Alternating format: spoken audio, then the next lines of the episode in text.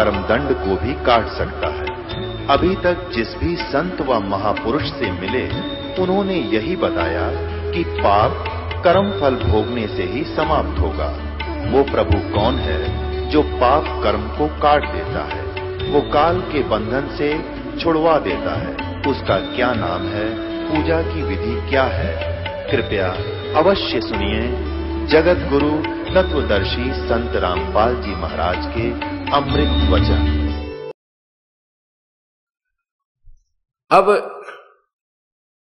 जब हम त्रिकुटी पर पहुँचेंगे, वहाँ पर ये काल भगवान का एक स्थान है।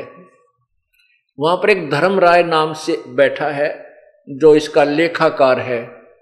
काल का अकाउंटेंट है। तो जब हम त्रिकुटी त्रिकुटी पर जाने से पहले ब्रह्मा, विष्णु, महेश के इन कमलों में से, इनके लोकों में से होकर जाना पड़ेगा।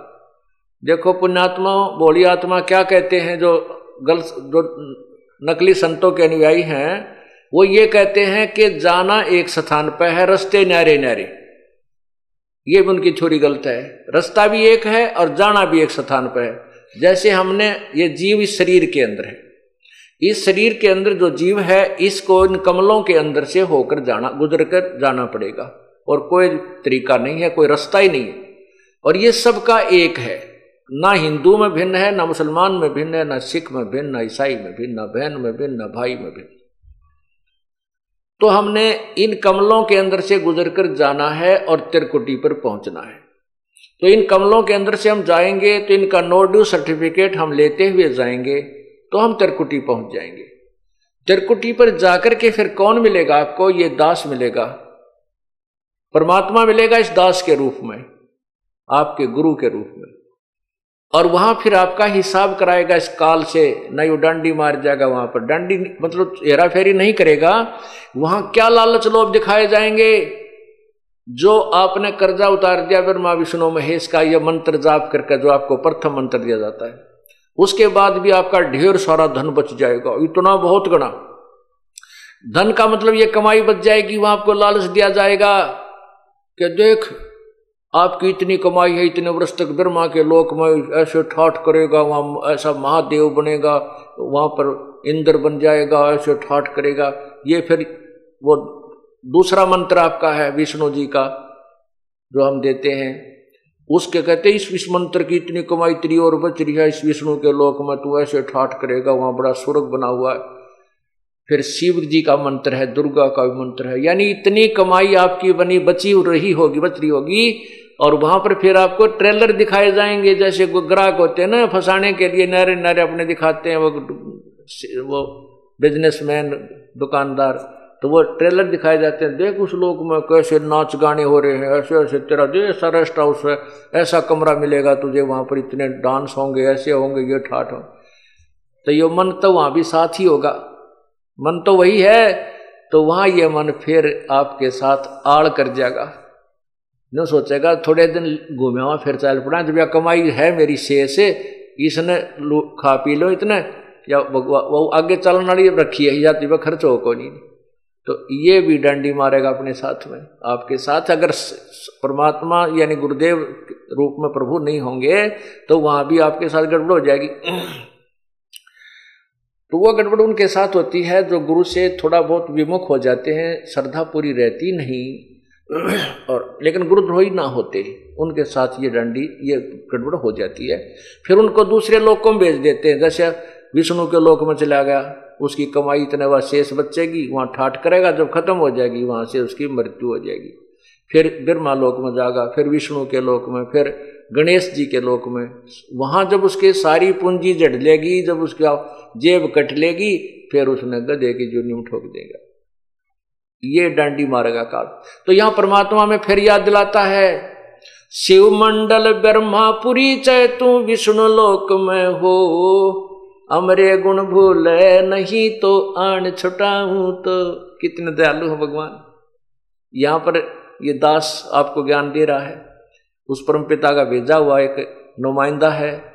और आप यहाँ गुरु को परमात्मा यहाँ जैसे भगवान आए थे जब भी, भी ये ज्ञान दिया करते थे। ये दास को भेज दिया अपने को। ये भी वही ज्ञान दे रहे और ये आज आपने रिहर्सल करनी है, मान लो गुरुजी भगवान। जैसे गुरुजी भगवान नहीं आपको लगते हैं, लेकिन आपने मानना पड़ेगा। जैसे गणित के सवाल को हल करने के लिए मानना पड़ता है, मान लो मूलधन सौ रुपये। वो सौ रुपये मूलधन मानने बिना वो वास्तविक मूलधन प्राप्त नहीं हो सकता। तो गुरुदेव को आपको भगवान स्वरूप मान करके उसके अनुसार उसके साथ अपनी क्रिया करते हुए तो भगवान मानना होता है। के तरह मानना होता है और फिर उससे आपको वो वास्तविक भगवान मिल जाएगा।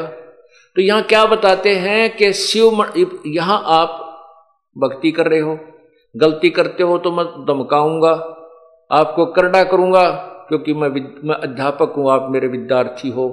टीचर को मालूम होता है कि उसको जो बच्चों को ताड़ता है, उसका उद्देश्य गलत नहीं होता, उसका कोई द्वेष नहीं होता उस केवल बच्चे का हित मध्य नज़र हो रखता है। तो इससे क्या होता है कि कई अनजान अंदर अंदर दुख मान कर सत्संग में आना बंद कर देते हैं, वो गुरुद्रोही नहीं होते। कुछ ऐसी पुण्यात्मा होती हैं, वो सत्संग छोड़ देते हैं, लेकिन गुरुद्रोही नहीं होते। छोटी मोटी बुराई सुराई भी कर लेते हैं। तो उन गेला बनती है।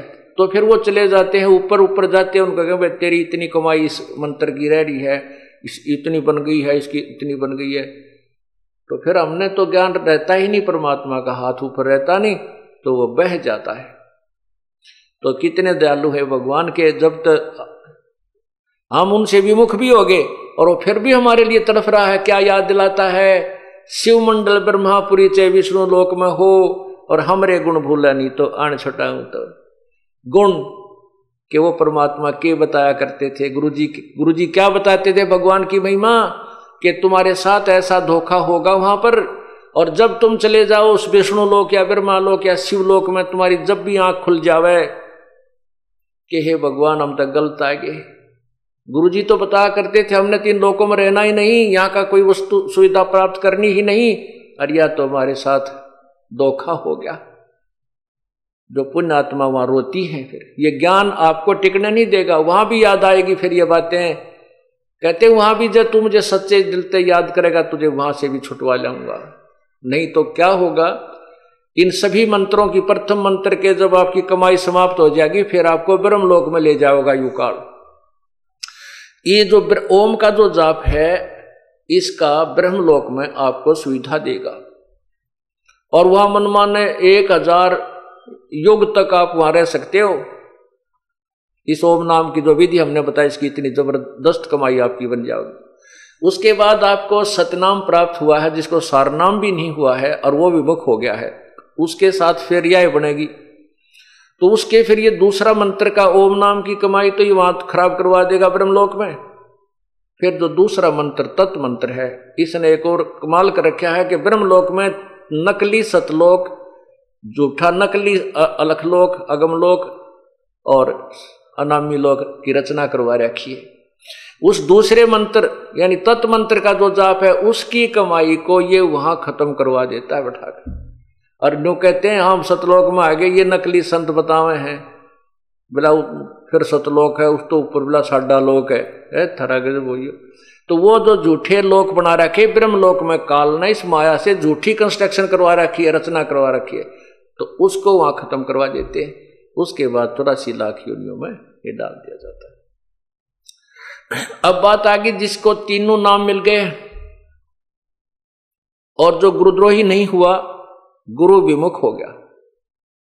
विमुख विमुख नहीं हुआ, यानी उसने भक्ति छोड़ दी। आना कानी सी करने लग गया, थोड़े जाप करे है, कभी सत्संग में आ गया, कभी नहीं आया। और सार नाम तक उसको प्राप्त हो चुका है। उसके साथ क्या होगा, पार नहीं होगा वो यहाँ परमात्मा का एक और लोक है, परमात्मा का एक मिन्नी सतलोक है। उसमें उस लोक में प्रभु अपने ही कबीर रूप में वहाँ रहता है और वहाँ पर उन आत्माओं को रख लिया जाता है। इतना दयालु है। और जब कभी भक्ति युग आता है, उस समय उनको इस पृथ्वी पर जन्म देता है। यानी पहले कभी किसी युग में आपको प्राप्त हुआ होगा तो उनमें से कुछ पुण्यात्माएँ आकर के परमात्मा ने 600 वर्ष पहले फिर उनको ज़मीन पर पटका, आकर के अपना पूरा उनको ज्ञान दिया, उनकी भक्ति बनवाई और फिर दोबारा मनुष्य शरीर में प्रारंभ कर दिया। तो वही व्यक्ति अब जन्म पाते पाते अब यहाँ आ चुके हैं, इस अब भक्ति काल आ गया है। तो ये भक्ति काल में आए हुए जो प्राणी हैं जो सतलोक में, यानी यहाँ परमात्मा के, सतगुर के लोक में से जो तुरंत यहाँ जन्म मिला है, उनको फिर मनुष्य जन्म मिलता हुआ आ रहा है। जैसे वो चौसठ लाख परमात्मा के शस हुए थे, आज तय सौ साल पहले, साढ़े पाँच सौ वर्ष पूर्व। तो उनको, उस समय परमात्मा ने एक परीक्षा ली थी, वो सब रिजेक्ट हो गए थे। वो गुरुद्रोही नहीं बने थे, वो भक्ति छोड़ गए थे गुरु जी के पास जाना त्याग गए थे। वही अब जन्म लेते हुए आ रहे हैं। आप लोग जो इतने शीघ्र समझ गए, ये उन तो हो जो कभी परमात्मा के साथ आज से छह सौ, साढ़े पाँच सौ वर्ष पूर्व रहे थे और काल ने उनको कहीं कहीं जन्म दे दिया, किसी को महाराष्ट्र में, किसी को राजस्थान में, किसी को पंजाब में, कोई कित, कोई विदेश में। अब परमात्मा उनको ढूंढ रहा है। आज सुबह के सत्संग में श्रोताओं ने सुना कि परमात्मा, प्रभु, राम, खुदा, अल्लाह की क्या परिभाषा होती है।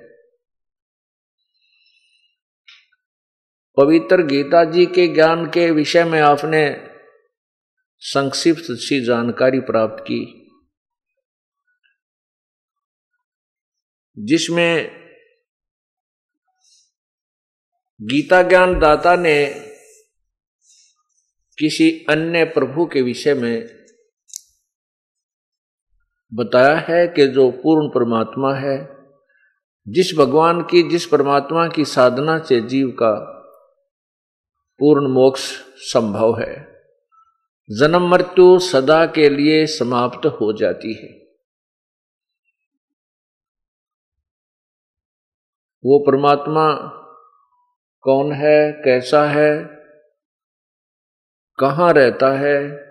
उसकी प्राप्ति कैसे होती है? ये जानकारी आपको इस पाँच दिन के सत्संग में प्राप्त होगी। आज सुबह आप सुन रहे थे कि गीता ज्ञान दाता प्रभु ने बताया है कि वो परमात्मा परम अक्षर ब्रह्म है। उस परमात्मा की साधना, उस परमात्मा की प्राप्ति के विषय में जो तत्व ज्ञान है तथा यथार्थ भक्ति विधि है, वो तत्वदर्शी संत बताएगा। संकेत दिया है गीता जी के अध्याय नंबर सत्रह के मंत्र तेईस में।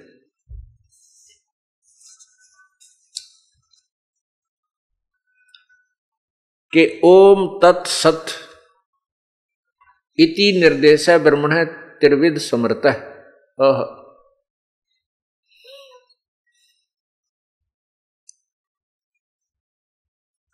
ओम तत्सत इति निर्देश है, ब्रह्मण त्रिविध समर्थ है। ब्रह्मण माने पूर्ण परमात्मा की भक्ति के लिए ओम तत् सत इस तीन मंत्र के जाप का निर्देश है। निर्देश का अर्थ है कि नथिंग एल्स इसके अतिरिक्त कोई और आदेश नहीं है, केवल तीन मंत्र का जाप है, उस परम पिता के पान प्राप्ति का। ये निर्देश है। आप निर्देश से आप अच्छी तरह परिचित हैं, निर्देश किसे कहते हैं? जिसमें आदेश व दिशा दोनों ही दी जाती है।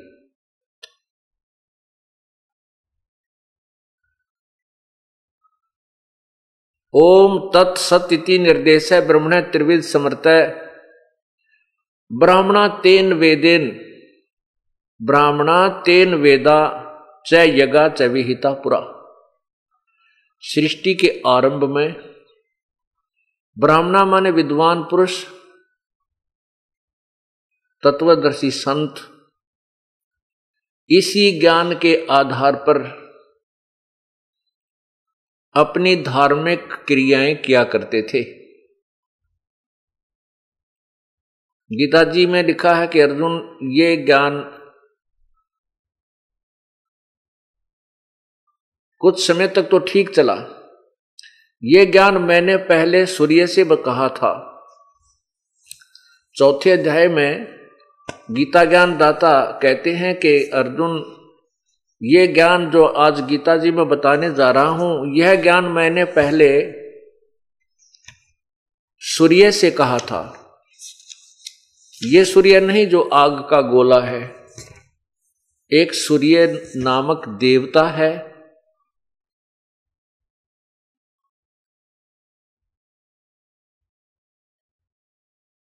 और सूर्य ने मैंने इस अविनाशी योग को सूर्य से कहा था और सूर्य ने मनु से कहा। मनु ने अपने पुत्र राजा इक्सवाकु से कहा। गीता जी के अध्याय नंबर चार के मंत्र एक, दो और तीन में, हे पुरुषोत्तम अर्जुन, हे परंतम अर्जुन, इस प्रकार परंपरा से प्राप्त इस योग को राज ऋषियों ने जाना। वह योग बहुत काल से इस इस पृथ्वी लोक में लुप्त प्राय हो गया था। प्रारंभ में कुछ ऋषियों ने और उसके बाद कुछ राज ऋषियों ने इसके अनुसार साधनाएँ की। बाद में यह गुप्त हो गया था, समाप्त हो गया था।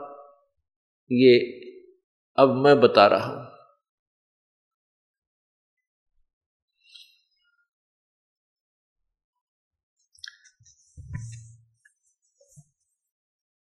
इसी गीताध्याय नंबर सत्रह।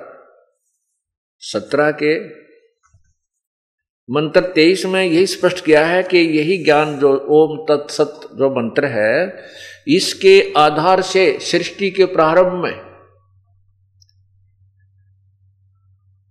विद्वान पुरुष अपने धार्मिक अनुष्ठान किया करते थे।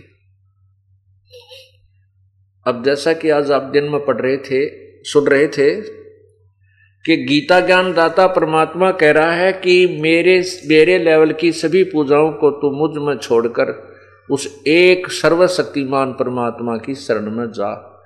फिर मैं तुझे सभी पापों से, दुखों से मोक्ष कर दूँगा।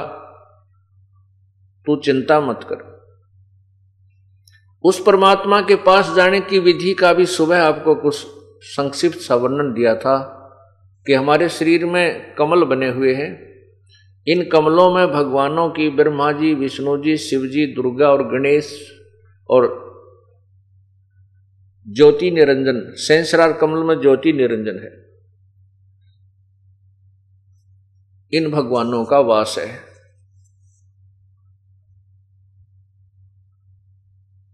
अब जैसा कि आज सुबह आपको बताया था कि जो मंत्र आपको पहले दिए जाते हैं, सात मंत्र, वो सात सात नामों का जो एक जाप है, उसमें से पाँच नाम जो हैं, गणेश जी, सावित्री ब्रह्मा जी, विष्णु भगवान लक्ष्मी जी और शिव शिव भगवान और पार्वती जी और कंठ कमल में जो दुर्गा जी, इन पाँचों के ये नाम हैं। इनकी कमाई करके हम यहाँ से आगे चलेंगे और इस कमाई के पूरा हो जाने के बाद जो ये दास आपको मंत्र देता है, ये पाँच, सात प्रथम मंत्र, ये पाँच, सात नाम का होता है। इस प्रथम मंत्र के जाप से आप चार महीने यदि लगातार सच्चे दिल से बगैर कोई क्रिया को भंग किए, आप इसका जाप करते हो तो आप सतनाम प्राप्ति के योग्य हो जाते हो।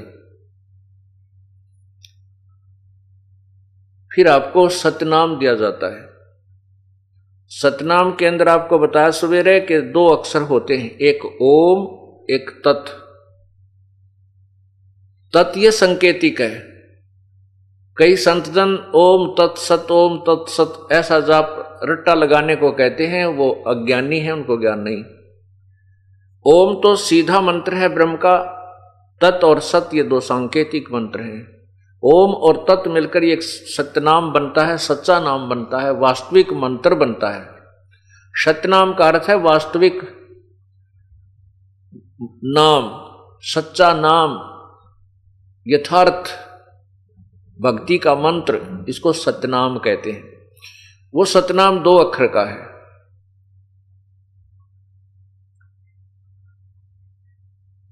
उसके बाद फिर आपको सारनाम दिया जाता है। जैसे ओम, तत् और सत, ये सत जो तीसरा मंत्र है, ये सार नाम की तरफ़ संकेत है, ये सांकेतिक है। अब जैसे आपको बताया था कि आप जो प्रथम मंत्र का जाप करते हो, इनमें ब्रह्मा, विष्णु, महेश शिव जी और गणेश जी, दुर्गा जी की जो हमारे ऊपर ऋण है, वो आप ऋण मुक्त हो जाते हो, शेष कमाई भी बच जाती है। और जो गुरु से विमुख हो जाते हैं, विमुख नहीं, जो बीच में भक्ति त्याग देते हैं, गुरुद्रोही नहीं होते हैं, वो जब तिरकुटी तक पर पहुँचते हैं, जिनको सतनाम भी प्राप्त हो जाता है तो तिरकुटी पर पहुँच जाते हैं। तो वहाँ जाकर के इनके साथ फिर एक और ठगी होती है, वो जो सुबह आपको बता दी गई थी। कि वहाँ उनको लाज दिया जाता है कि आप के पास इतनी भक्ति कमाई होगी है, आप ब्रह्मा जी के लोक में, विष्णु जी के लोक में, शिव जी के लोक में इतने इतने हज़ार वर्षों तक रह सकते हो। वहाँ पर ऐसे ऐसे ठाठ हैं, वहाँ ऐसे नाचने और गाने कोई काम नहीं है। वहाँ सब प्रकार की सुविधाएँ हैं। लेकिन वो होती कैसे हैं? वो अपने ही जेब में पैसे हैं। तो उन ऊपर के स्वर्ग रूपी होटलों में हम रह सकते हैं, खुशी मना सकते हैं, आनंद ले सकते हैं, खाना पीना बढ़िया खा सकते हैं, लेकिन पैसा अपने जेब से ही जाता है। अपनी कमाई ही नष्ट होती है। वो परमात्मा ऐसा दयालु है जैसे आपको ज्ञान हो गया इस ज्ञान के आधार पर कि मैं तो गलत जगह पर आ गया हूँ। और वहाँ भी यदि परमात्मा कहते हैं, मुझे तू याद कर लेगा, मैं तुझे वहाँ से भी छुड़वा दूँगा। जैसे आपको सुबह भी बताया था, शिव मंडल ब्रह्मा परिचय विष्णु लोक में हो, हमरे गुण भूला नहीं तो आण छुटाऊं तो। यदि आपको ये ज्ञान याद रह जाएगा, क्योंकि एक बार तो आदमी ये मन मस्ती में आ जाता है, लेकिन फिर इसको ये ज्ञान रह रह कर अंदर जो पहुँच गया है, ये इसको टिकने नहीं देता। फिर इसको याद आ जाती है, कभी ना कभी कि तू तो गलत आ गया। ये तो अपनी कमाई बर्बाद कर रहा है। कहते, वहाँ भी तू मुझे याद कर लेगा परमात्मा। कबीर जी कहते हैं, मैं तेरे पास वहाँ भी पहुँच जाऊँगा और तेरे को काल के जाल से छुटवा के फिर पुनः मनुष्य जीवन दे दूँगा। और लेकिन ये काम लंबा फिर बन गया। फिर ना जाने कब कोई तत्वदर्शी संत मिले युगों बीत जाए धक्के खाते रहेंगे, फिर कभी गधे बने, कभी कुत्ते बने, कभी कुतिया बने। फिर कभी मनुष्य जीवन मिलेगा, फिर कोई समय आएगा, परमात्मा दया करेगा, मनुष्य शरीर होगा, तत्वदर्शी संत होगा, जब कभी सूत बैठे, अवसर मिले या ना मिले। इसलिए हमने इस काम को लंबा नहीं खींचना, ये बहुत लंबा खींच चुका है। असंग जन्म हो गया हमने ये डले डोचा ने असंग जन्म हो गया हमने यही। जन्मते और मरते हैं तो जैसे एक गीता जी अध्याय नंबर अठारह के श्लोक नंबर छसठ के ऊपर विवेचन चल रहा है, उसमें लिखा है कि सर्वधर्मान परितज माम एकम शरणम व्रज। ये देखिएगा पवित्र गीता जी। श्री मद भगवत गीता नीचे देखिएगा। ये गीता प्रेस गोरखपुर से प्रकाशित है और इसके अनुवाद करता है जय दयाल गोविंद का। इसके अंदर से देखिएगा।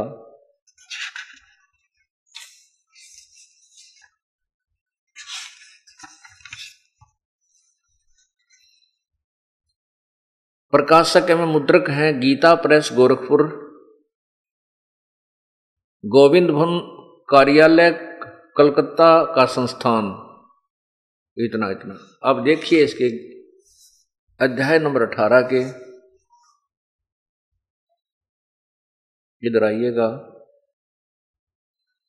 नीचे।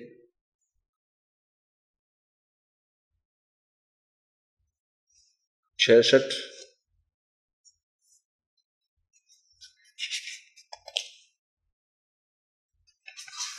ये गीता नंबर अध्याय अठारह, नीचे मंत्र नंबर छसठ।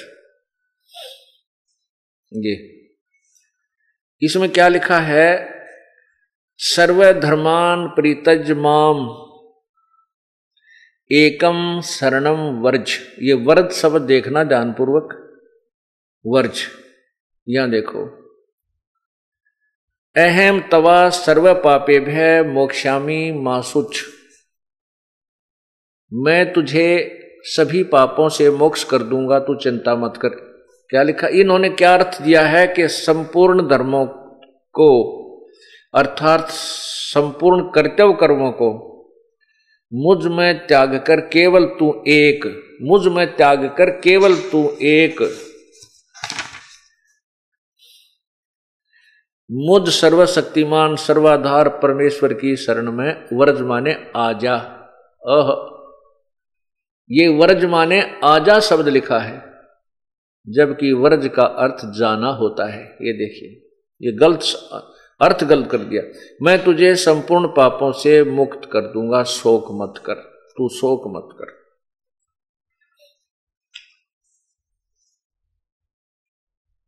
अब इन्होंने वर्ज माने जाना लिखा है, अब आपको संस्कृत शब्द कोश दिखाता हूँ। इसमें स्पष्ट किया है कि वर्ज माने, इन्होंने वर्ज माने आना किया है। गीता प्रेस गोरखपुर से प्रकाशित गीता जी के अनुवादकर्ता ने वर्ज का अर्थ आना किया है कि तू मेरी शरण में आ जा, जबकि वर्ज का अर्थ जाना होता है। ये देखिएगा। यह है संस्कृत शब्दकोश।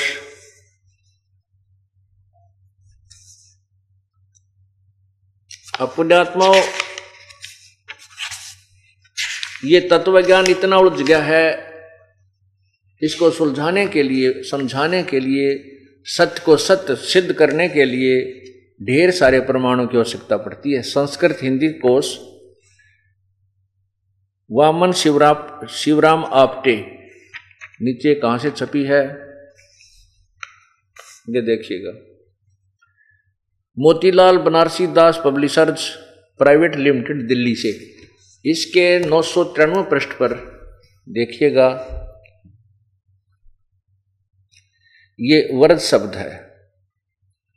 इसका वर्थ अर्थ जाना, चलना, प्रगति करना। आना नहीं है।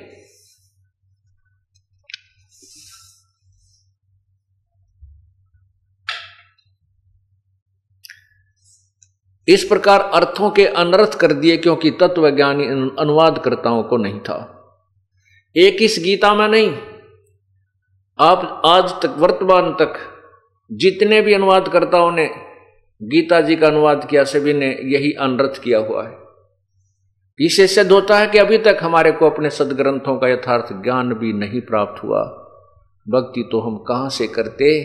जब हमें अपने सिलेबस का ही ज्ञान हमारे तक नहीं पहुँचा तो हम पास कैसे होते? हम परिणाम, परीक्षा में कैसे सफल होते? अर्थात, अभी तक हम अधूरे ज्ञान पर आधारित रहे और भूत पितर स्वर्ग, नरक, इन्हीं चक्रों में, जन, चौरासी लाख योनियों के चक्रों में हम भरमते, भटकते रहे।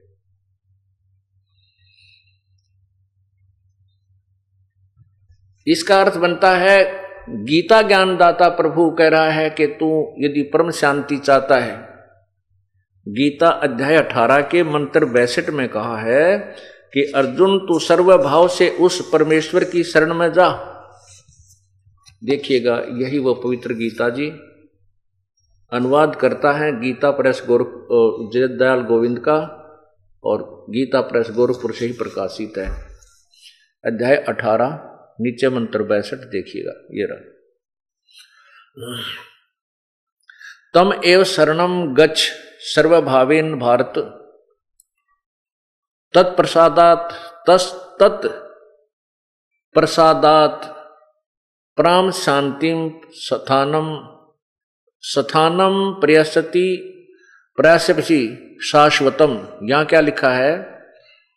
कि हे भारत, सब प्रकार से उस परमेश्वर की शरण में जा गच उस परमात्मा की परम कृपा से ही तू परम शांति और शाश्वतम स्थानम,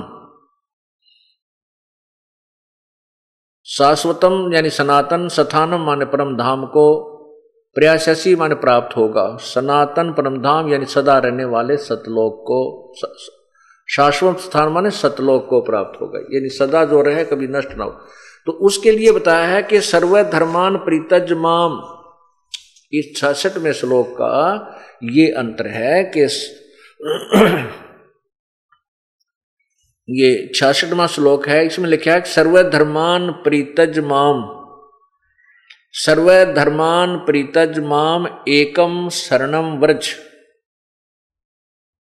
अहम तवा सर्व पापे भय मोक्षामी मासुच। इसका अर्थ बनता है कि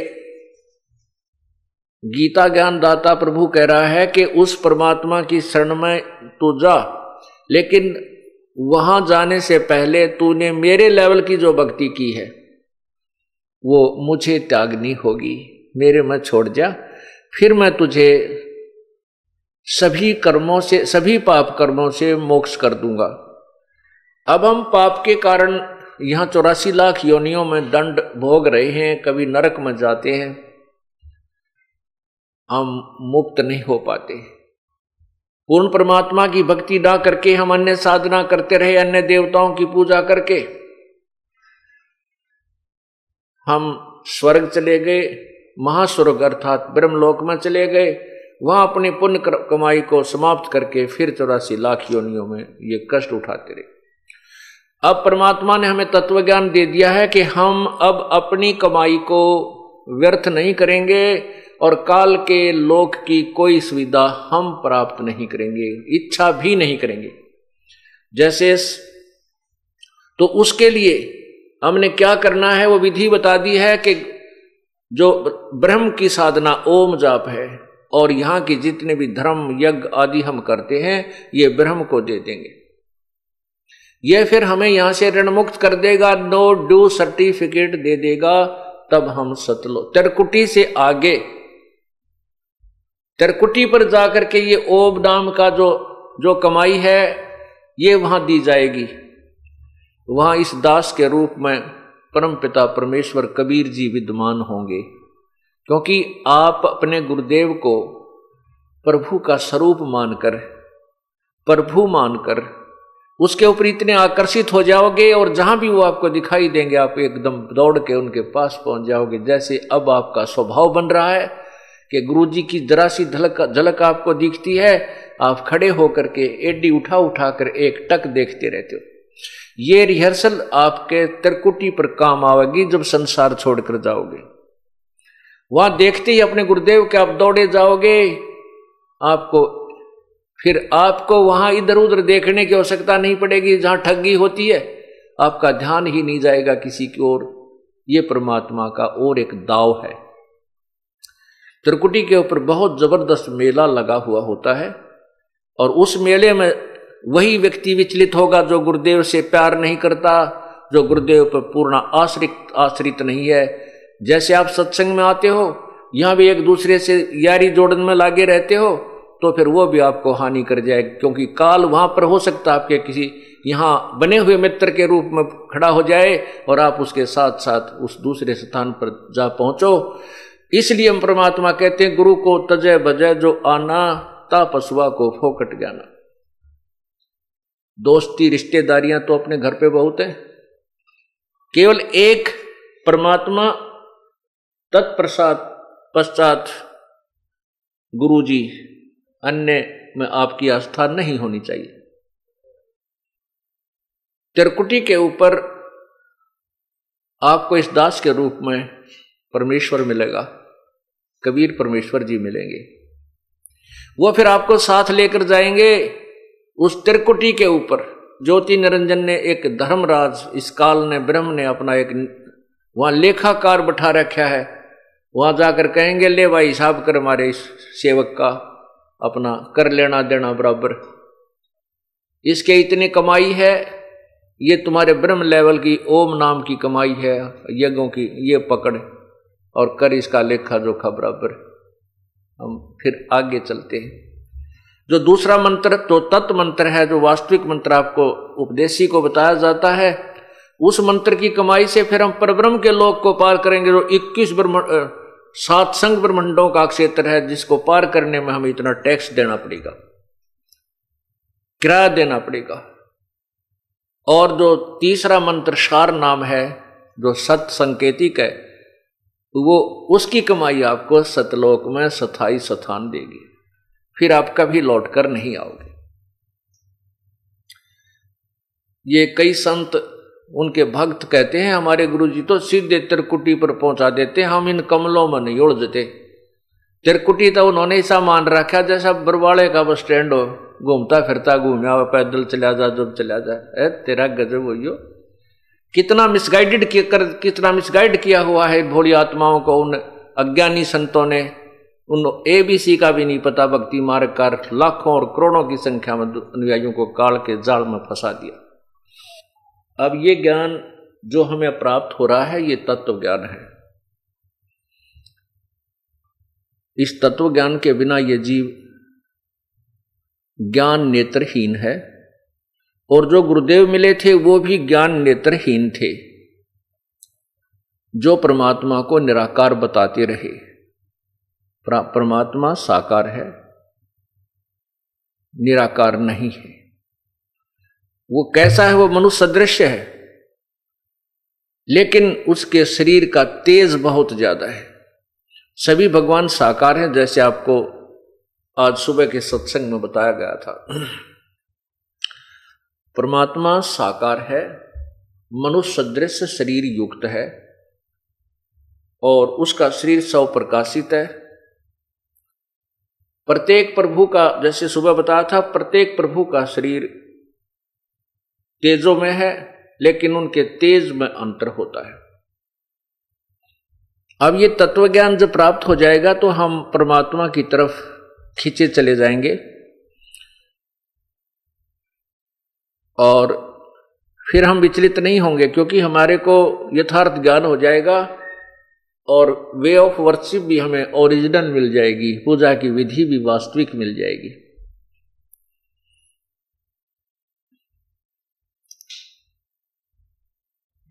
अब ये सत्संग पाँच दिन का चल रहा है। परमात्मा की कृपा होती है, वही पुण्यात्मा सत्संग के अंदर आता है। प्रत्येक सत्संग में श्रोता कुछ एक बदल जाते हैं, कुछ एक वही रहते हैं।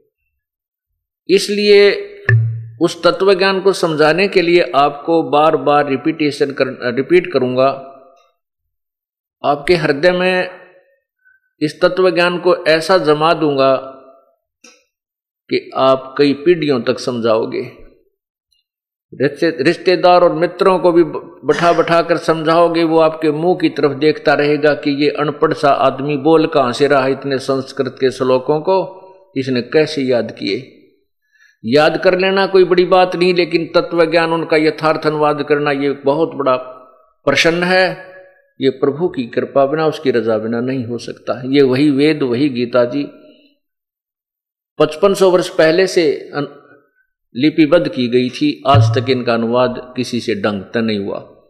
लेकिन परमात्मा ने, पूर्ण ब्रह्म ने, सतपुरुष कबीर जी ने आज से 600 वर्ष पहले आकर के इनका यथार्थ अनुवाद अपनी सिंपल लैंग्वेज कबीर वाणी में किया हुआ है।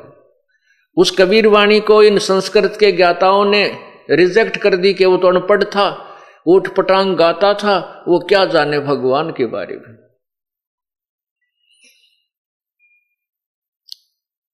वो क्या जाने वेदा और वेदों और गीता के ज्ञान को क्योंकि वो संस्कृत नहीं पढ़ा। पुण्यात्माओं भाषा भाषा जो है ये अलग वस्तु है। और तत्व ज्ञान ये अलग पदार्थ अलग वस्तु है।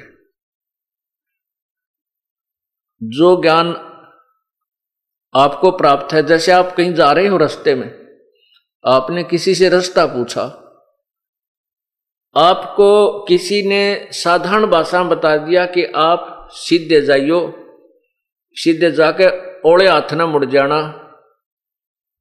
और आगे एक आपको नीम का पेड़ दिखेगा, फिर सोलह हाथ न मुड़ जाना। राइट हैंड को अपनी देसी भाषा में हरियाणा भाषा में सोलह हाथ कहते हैं। और वहाँ पर ऐसे ऐसे वो व्यक्ति आपको मिल जाएगा। तो इसको चाहे संस्कृत में बोल लें, चाहे हम हिंदी में बोल लें, वो वार्तालाप समझ में आनी चाहिए। भाषा का इतना ही काम है कि अपने विचारों को दूसरे तक पहुँचा देना।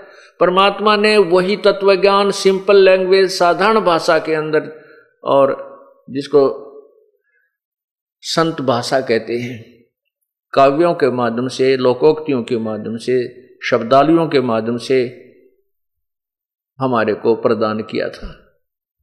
हमने उस समय, हमारे पूर्वजों ने उस समय उन नकली ऋषियों, महर्षियों और गुरुओं के ऊपर विश्वास इसलिए कर लिया कि वो संस्कृत भाषा जानते थे। और वही संस्कृत भाषा में लिखे हुए अपने सदग्रंथ जो के तो वही ज्ञान, उस सिंपल लैंग्वेज यानी साधारण भाषा कबीर वाणी में आज भी विद्यमान है, जो साढ़े छह सौ वर्ष साढ़े पाँच सौ वर्ष पहले लिपिबद्ध की गई थी।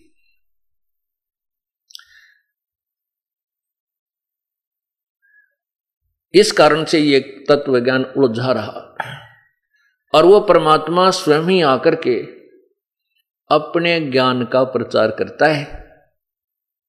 ये ऋग्वेद मंडल नंबर नौ, सूक्त नंबर पिचानवे के, सूक्त नंबर छियानवे के मंत्र सत्रह से लेकर बीस तक पूर्ण प्रमाणित किया हुआ है कि वो परमात्मा शिशु रूप धारण करता है और शिशु रूप धारण करके जब वो प्रकट होता है तो उस समय उसकी उस परमात्मा की प्रवृत्ति कंवारी गायों से होती है, उसका दूध, कंवारी गायें अपने आप दूध देती हैं और उससे उनकी प्रवेश होती है। ये व्याख्यान है ऋग्वेद मंडल नंबर नौ, सूक्त नंबर एक, मंत्र नंबर नौ में।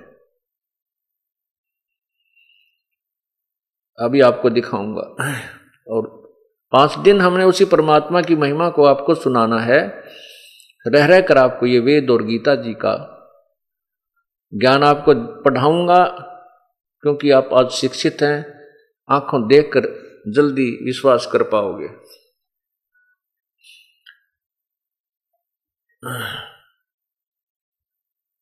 उस परमात्मा ने आकर हमें यह साधारण सा ज्ञान दिया था, और इन नकली ऋषियों ने मह ऋषियों ने हमें वो तत्व ज्ञान स्वीकार नहीं होने दिया। उन्होंने क्या बताया कि परमात्मा निराकार है? जो ब्रह्मा, विष्णु, महेश जी की पूजा करते हैं, अंत में वो भी यही कह देते हैं, उनसे कोई पूछे ना, भाई, भगवान कैसा है? देखा है तूने? वो कहता है, नहीं, देखा नहीं है। भगवान तो निराकार है, वो दिखाई थोड़ा ही देता है। और भगवान श्री विष्णु जी की पूजा, मूर्ति बनाकर पूज रहा है, फिर भी कहता है, भगवान तो निराकार है। तो विष्णु जी क्या है फिर? जिसकी तो पूजा कर रहा, ये तो साकार है मनुष्य सदृश्य है। हाथ इसके, इनके चार भी हो सकते हैं, ये दो भी रख सकते हैं। तो ये अधूरा ज्ञान था इनकम्प्लीट स्पिरिचुअल नॉलेज था।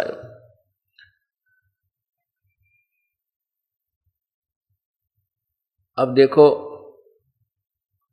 आपको सबसे पहले यह प्रमाणित किया जाएगा कि परमात्मा साकार है या निराकार। परमात्मा की परिभाषा पहले से हमारे पास उपलब्ध थी, लेकिन जो अज्ञानी संतों ने, ऋषियों ने, गुरुओं ने जो हमें ज्ञान दिया, वो गलत दे दिया। उनकी क्या थोड़ी है कि परमात्मा सौ प्रकाशित है, सूर्य के सदृश प्रकाशमान है, उसका केवल प्रकाश दिखाई, समाधि में उसका केवल प्रकाश दिखाई देता है और उसका साक्षात्कार होता है।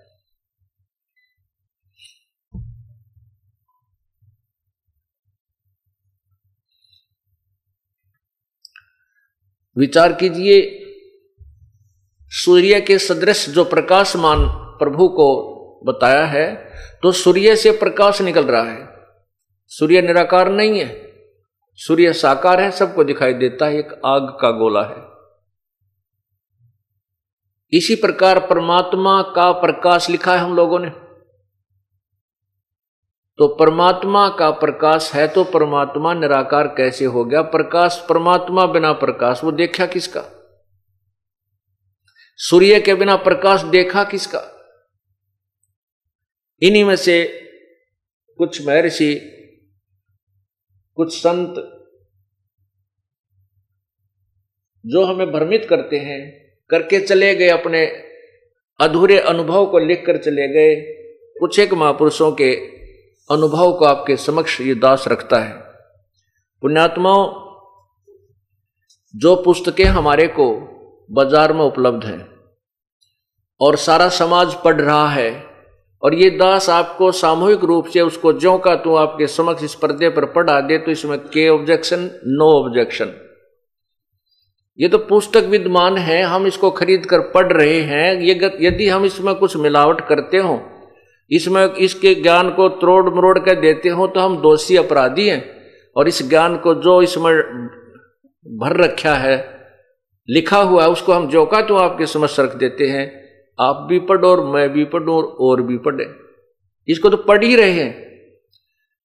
अब वो लोग घबराते हैं कि तुम्हारे ऋषि की मह महर्षि की पोल खुल रही है। पोल नहीं खुल रही ये तो जो का तो लिखा हुआ है आम समाज पढ़ रहा है इसको देखिएगा।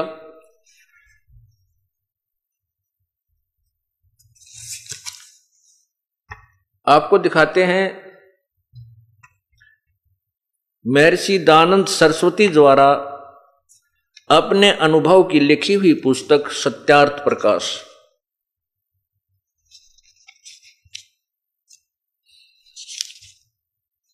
इसमें यह है सत्यार्थ प्रकाश।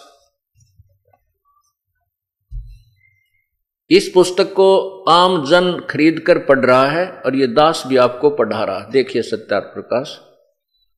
यह है महर्षि दान सरस्वती, इसके लेखक हैं।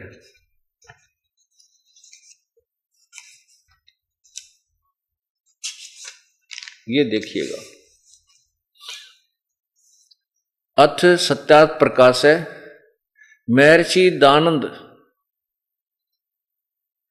महर्षि दानंद सरस्वती स्वामी वीरचित नीचे देखो कहाँ से ये प्रकाशित है? वैदिक प्रकाशक है वैदिक यति मंडल दानंद मठ दीना नगर पंजाब।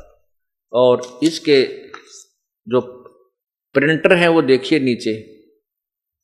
ये ऊपर देखिए।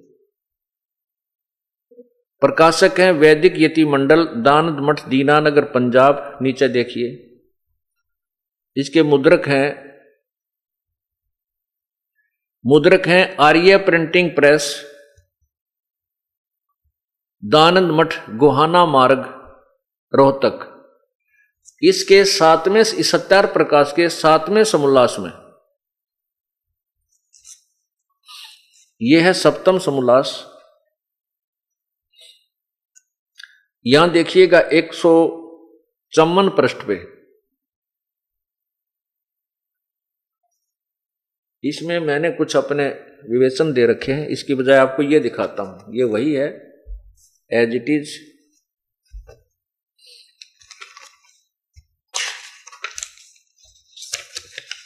ये जो का तू है। और इसके मुद्रक हैं आचार्य प्रिंटिंग प्रेस, दानत मठ दानद मठ गोहाना मार्ग रोहतक। इसके एक सौ चौवन पृष्ठ पर सातवें समुल्लास में स्वामी दानंद जी ने अपने विचार दिए हैं कि परमात्मा निराकार है। किसी ने पूछा, परमात्मा साकार है व निराकार? ये है सप्तम समोल्लास है। और यहाँ देखना एक सौ चौवन पृष्ठ पे।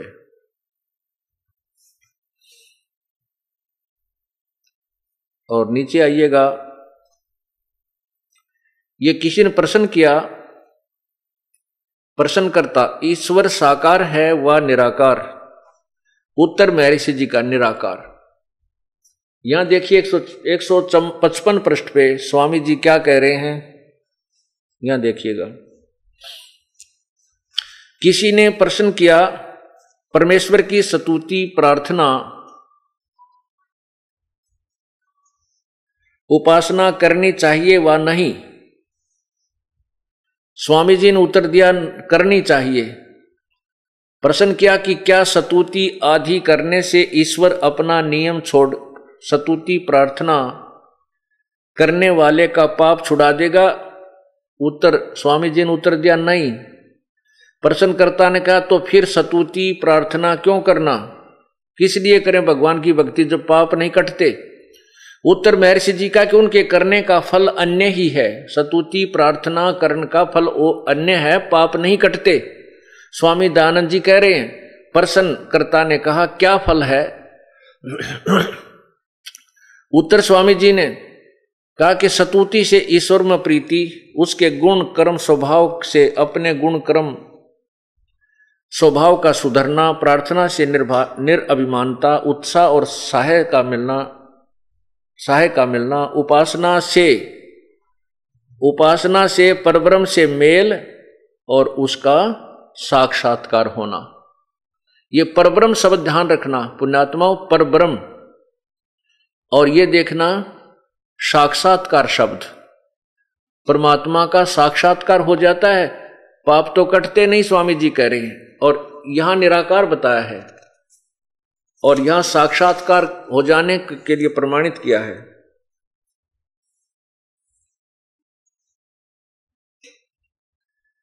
अब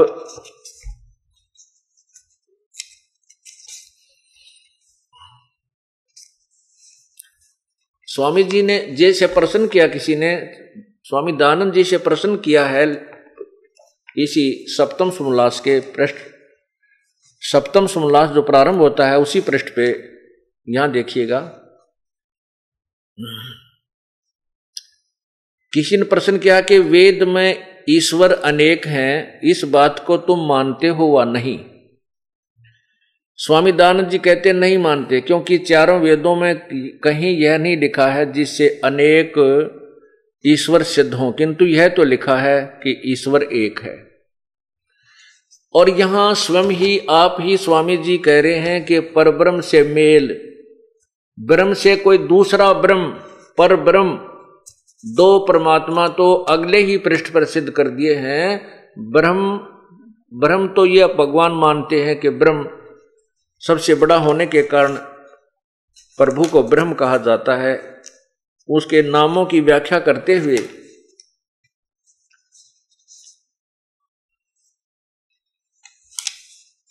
प्रथम समोल्लास में ये देखिएगा ब्रह्म। प्रथम समोल्लास में परमात्मा को सबसे बड़ा होने के कारण ब्रह्म कहा है। यह है प्रथम समोल्लास है। इसके पृष्ठ नंबर पंद्रह पर नीचे लिखा है, यहाँ देखना। ओम आदि नाम सार्थक है, ये सब लिखा है।